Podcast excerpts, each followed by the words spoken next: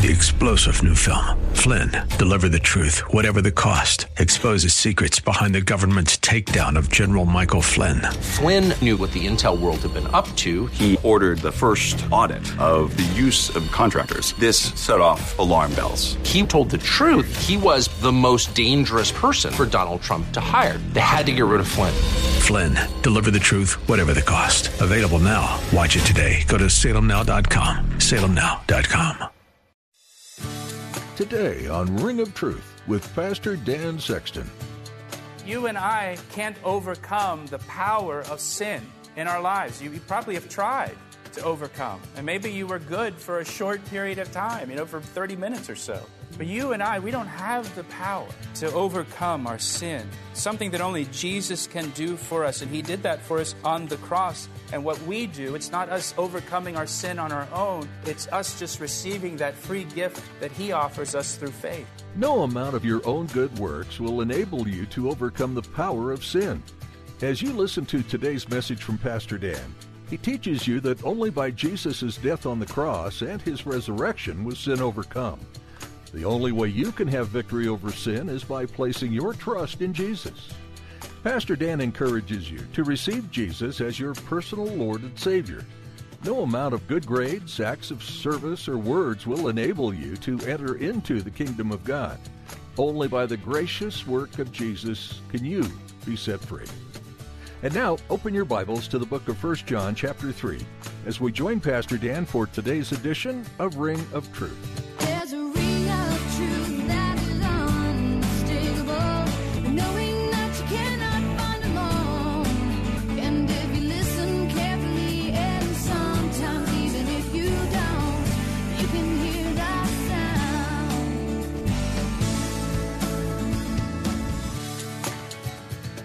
First John chapter 3 verse 4 Whoever commits sin also commits lawlessness and sin is lawlessness. And you know that he was manifested to take away our sins and in him there is no sin. Whoever abides in him does not sin. Whoever sins has neither seen him nor known him. Little children let no one deceive you. He who practices righteousness is righteous just as he, Jesus, is righteous. He who sins is of the devil, for the devil has sinned from the beginning. And for this purpose the Son of God was manifested, that he might destroy the works of the devil. Whoever has been born of God does not sin, for his seed remains in him, and he cannot sin because he has been born of God. When the Apostle John penned this letter, he wrote this letter at a time when there was a lot of deception and confusion in the church about who is truly a Christian and who is not a Christian. And so John addresses that in this letter, and we've seen really throughout the letter up to this point where he is he is addressing this confusion kind of over and over. If you go back to chapter 1, for example, and don't worry, we're not starting over. We're just we're going to look at a couple verses. Chapter 1, verse 6. If we say that we have fellowship with him and we walk in darkness, we lie and do not practice the truth. You know, there, there were those who were claiming to be Christians, claiming to have fellowship with God, and yet they were walking in darkness at the same time. So John is addressing that. He says, No, if, if, if we say that we have fellowship with him, but we walk in darkness, we lie, we do not practice the truth. Look at verse 8 in chapter 1. If we say that we have no sin, we deceive ourselves and the truth is not in us. There were those that were saying that they were sinless.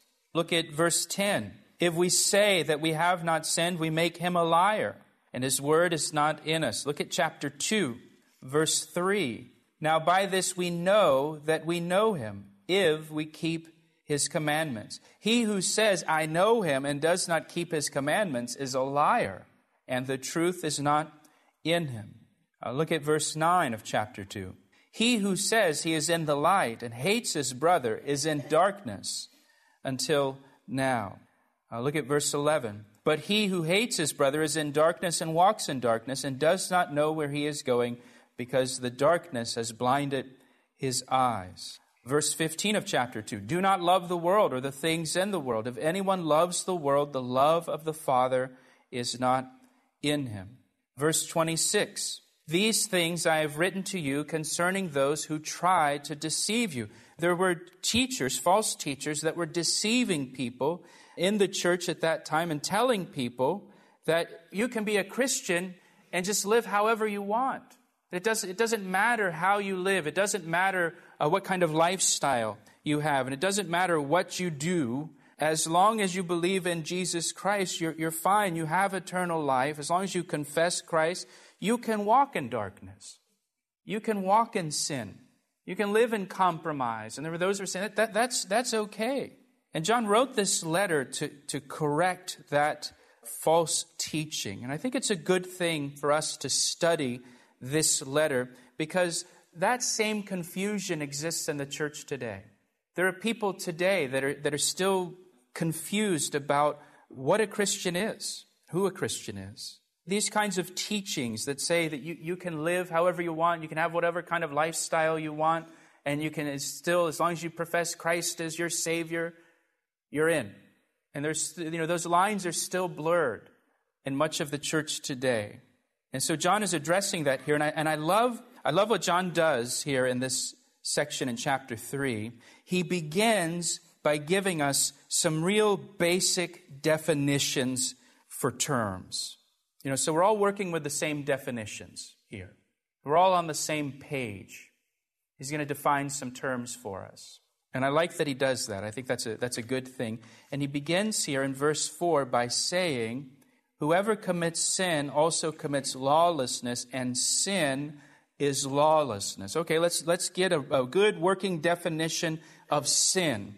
John says sin is lawlessness. Now, the world gives us all kinds of different definitions for sin. It was an indiscretion, it was a mistake. I slipped. It's, it's my Irish temper. it's my old Irish temper, you know, kind of thing. And my great grandparents left Ireland with the clothes on their back and their temper, apparently. They brought that with them from the homeland. But John calls it what it is. He says sin is lawlessness. Lawlessness is a disregard for the law of God. It's a disregard for the commands of God. It's rebellion against God's authority. It's rebellion against His rule over your life. It's self will. John says sin is lawlessness. It's what it is. You know, the Apostle Paul warned us that in the last days, people will be lovers of themselves and lovers of pleasure rather than lovers of God. And then he said, and yet they will have a form of godliness. They'll love pleasure more than they love God. They'll love themselves more than they love God. And yet they'll still have a form of godliness. They'll still claim to be Christian. They'll still, you know, go to church and identify themselves as, as Christians and profess Christ, but they'll be lawless, Paul says. And so sin is, is lawlessness. That's our, that's our definition. Now, John gives us another very basic definition in verse 5. He says in verse 5, And you know, do you know this? And you know that he, Jesus, was manifested to take away our sins, and in him there is no sin. So John tells us the reason that Jesus Christ came into this world as a man. He was manifested to take away our sins. That's why he came. Now, if you ask different people, why did Jesus Christ come? What was the purpose of the incarnation? You'll get a whole bunch of different answers. There might be some that he came, say that he came to, to be an example to us of how we should live. He came to instruct us on a moral life. Islam teaches that he came as a prophet of God. But John tells us here that the purpose of God, of Jesus' incarnation was to take away our sins. That's why he came. He was a good teacher. He lived a moral life. That's true. He was a prophet of God. He's also God incarnate. He was more than a prophet. But the main purpose for his coming was to take away our sins. Do you remember the Christmas story when the angel appeared to Joseph and assured Joseph that the baby that was in Mary's womb was truly of the Holy Spirit? And the angel told Joseph to name that baby Jesus. And in your Bible, Matthew chapter 1, verse 21, that name Jesus, it's in all capital letters. It's in big, you know, it's like he's the Holy Spirit's yelling it at us. Jesus, you know. You shall name him Jesus, the angel said, for he will save his people from their sins. That's why his name is Jesus and not Frank or Ed or something else because he will save his people from their sins. The name Jesus means Jehovah is our salvation. God is our salvation. Name him Jesus because he will save his people from their sins. That's why he came, to save his people, to take away our sins. And how does Jesus take away our sins? Through the cross. Through the cross. Jesus came to die on that cross. Back in chapter 1, verse 7, it says, It is the blood of Jesus Christ that cleanses us from all sin. It's not the teachings of Jesus Christ that takes away our sins, it's the blood of Jesus Christ. It's his sacrifice on the cross that takes away all our sins, it says in chapter 1, verse 7. Not some of our sins, not most of our sins, but all our sin, no matter how bad that sin might be. Praise the Lord. Praise the Lord for that. You know, John the Baptist, when he saw Jesus, we're told in John chapter 1, he pointed to Jesus and said, Behold, the Lamb of God that takes away the sins of the world. Here he is, the Lamb of God that takes away the sins of the world. You're listening to Ring of Truth with Pastor Dan Sexton of Calvary Chapel, Ellicott City, Maryland. We'll return to the second half of today's message in a moment. But first, here's a word from Pastor Dan.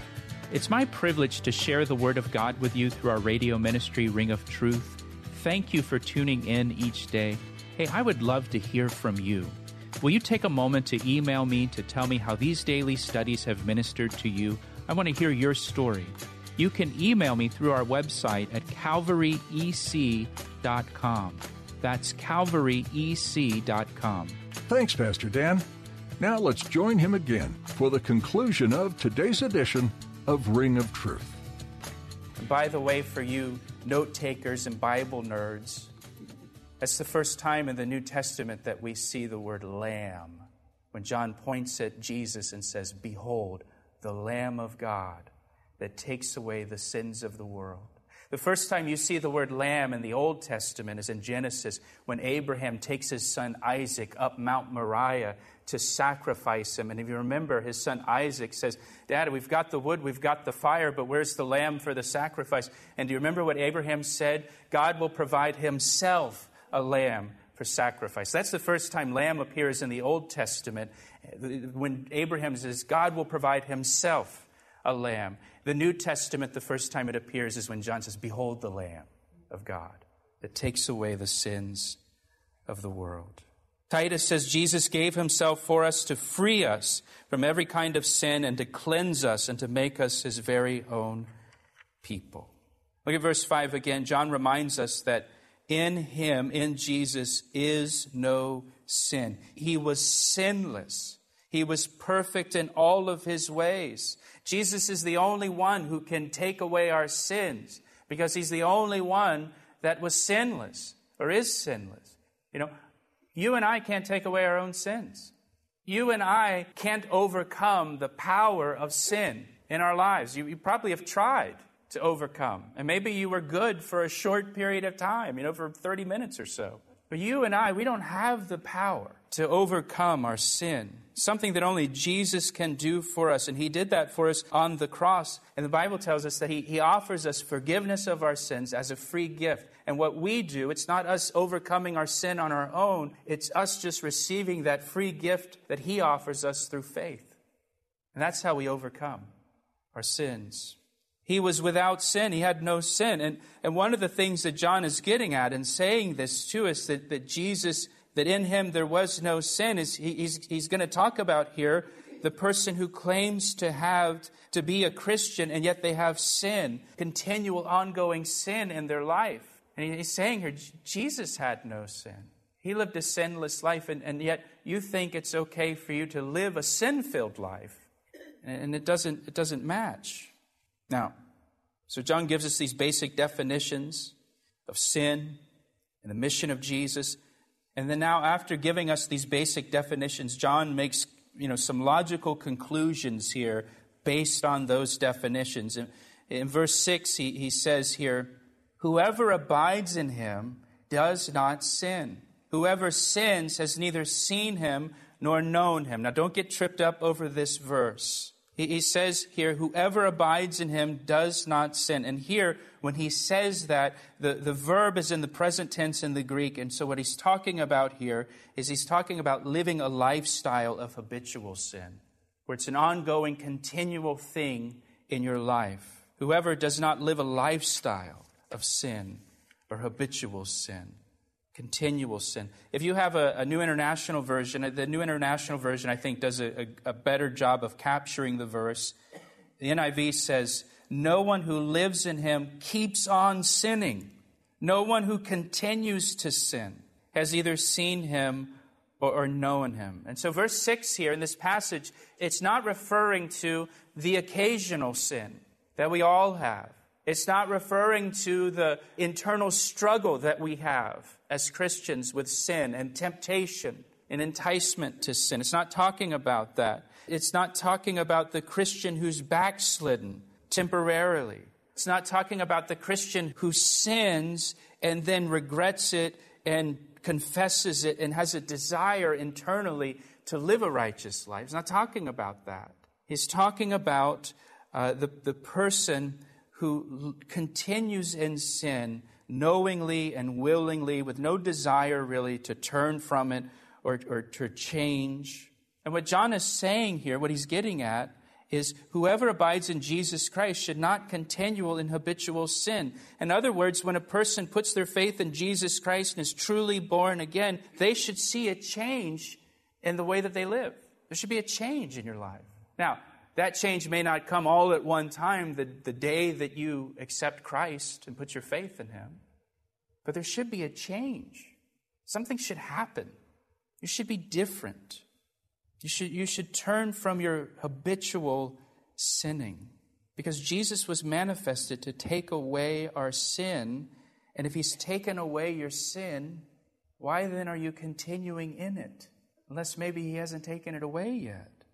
And the Apostle Paul talks about this, this change in Romans chapter 6. You don't have to turn there, you can just listen. But Romans chapter 6, the whole chapter is about this change that takes place in a believer's life. And in chapter 6, verse 1, Paul says, What shall we say then? Shall we just continue in sin that grace may abound? Certainly not. How shall, and listen to what he says here, how shall we who died to sin live any longer in it? Or do you not know? Maybe you don't know that you've died to sin. Maybe you don't know that. Or do you not know that as many of us as were baptized into Christ Jesus were baptized into his death, therefore we were buried with him through baptism into death, that just as Christ was raised from the dead by the glory of the Father, even so we also should walk in newness of life. Paul says, hey, we, we died to sin. When you put your faith in Jesus Christ and you were baptized in water, your old life was dead. And you were declaring that it was dead and that you have this newness of life in Him. So he asks the question, you know, if we died to sin, how then can we continue living in it? And the answer is we shouldn't. He goes on to say in Romans chapter 6, verse 6, knowing this, that our old man was crucified with him that the body of sin might be done away with, that we shall no longer be slaves of sin. For he who has died has been freed from sin. What a wonderful verse. We're no longer slaves to sin. Now, before Christ, if you're here today, you, you've never put your faith in Jesus Christ, you're a slave to your sin. It controls, it rules, it dominates. But once we put our faith in Christ and we're born of God, Jesus Christ, through the cross, He frees us from our sin. And we're no longer slaves of sin. He goes on later in the chapter, therefore do not let sin reign in your mortal body that you should obey it. And do not present your members as instruments of unrighteousness to sin, but present yourselves to God as being alive from the dead, and your members as instruments of righteousness to God.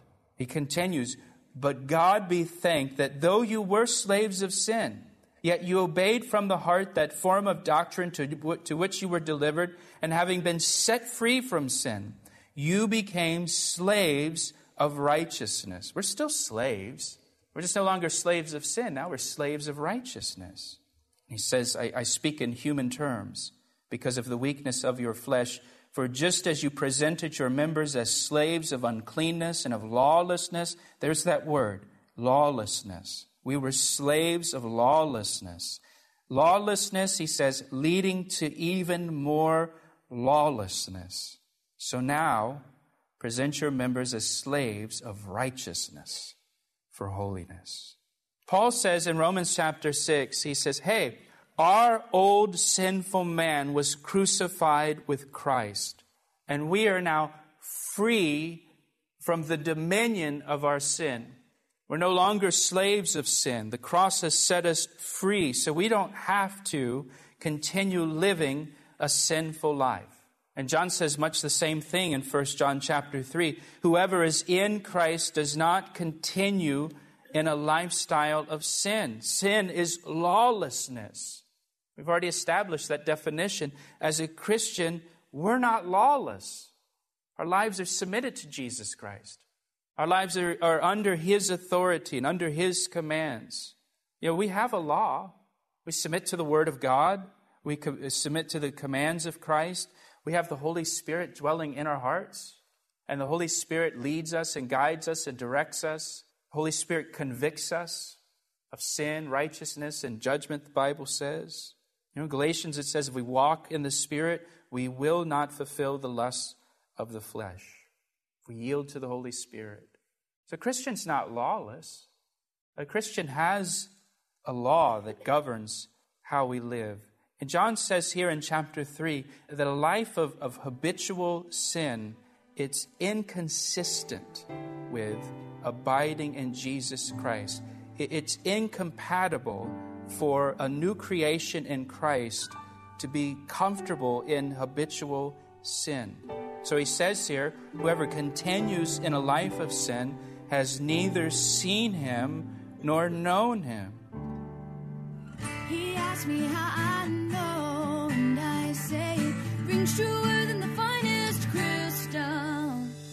If you missed any part of today's message or would like to hear more of Pastor Dan's teachings from 1 John, you can do so right now at calvaryec.com.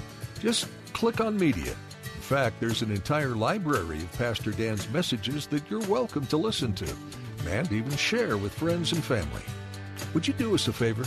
Would you join us in praying for the ministry of Ring of Truth? Please pray for Pastor Dan and everyone involved in this program that we would continue to listen and respond to what our Heavenly Father has to say. Pray too for your brothers and sisters in Christ listening along with you that they would be protected from the enemy, and that the truth and blessing of Scripture would fuel their passion for following the Lord. Thank you for taking the time to pray. Though our time with you is at an end for today, we'd like to encourage you not to shut your Bible just yet. Continue reading in the book of 1 John, or take some time to explore any of the other 65 books in God's Word.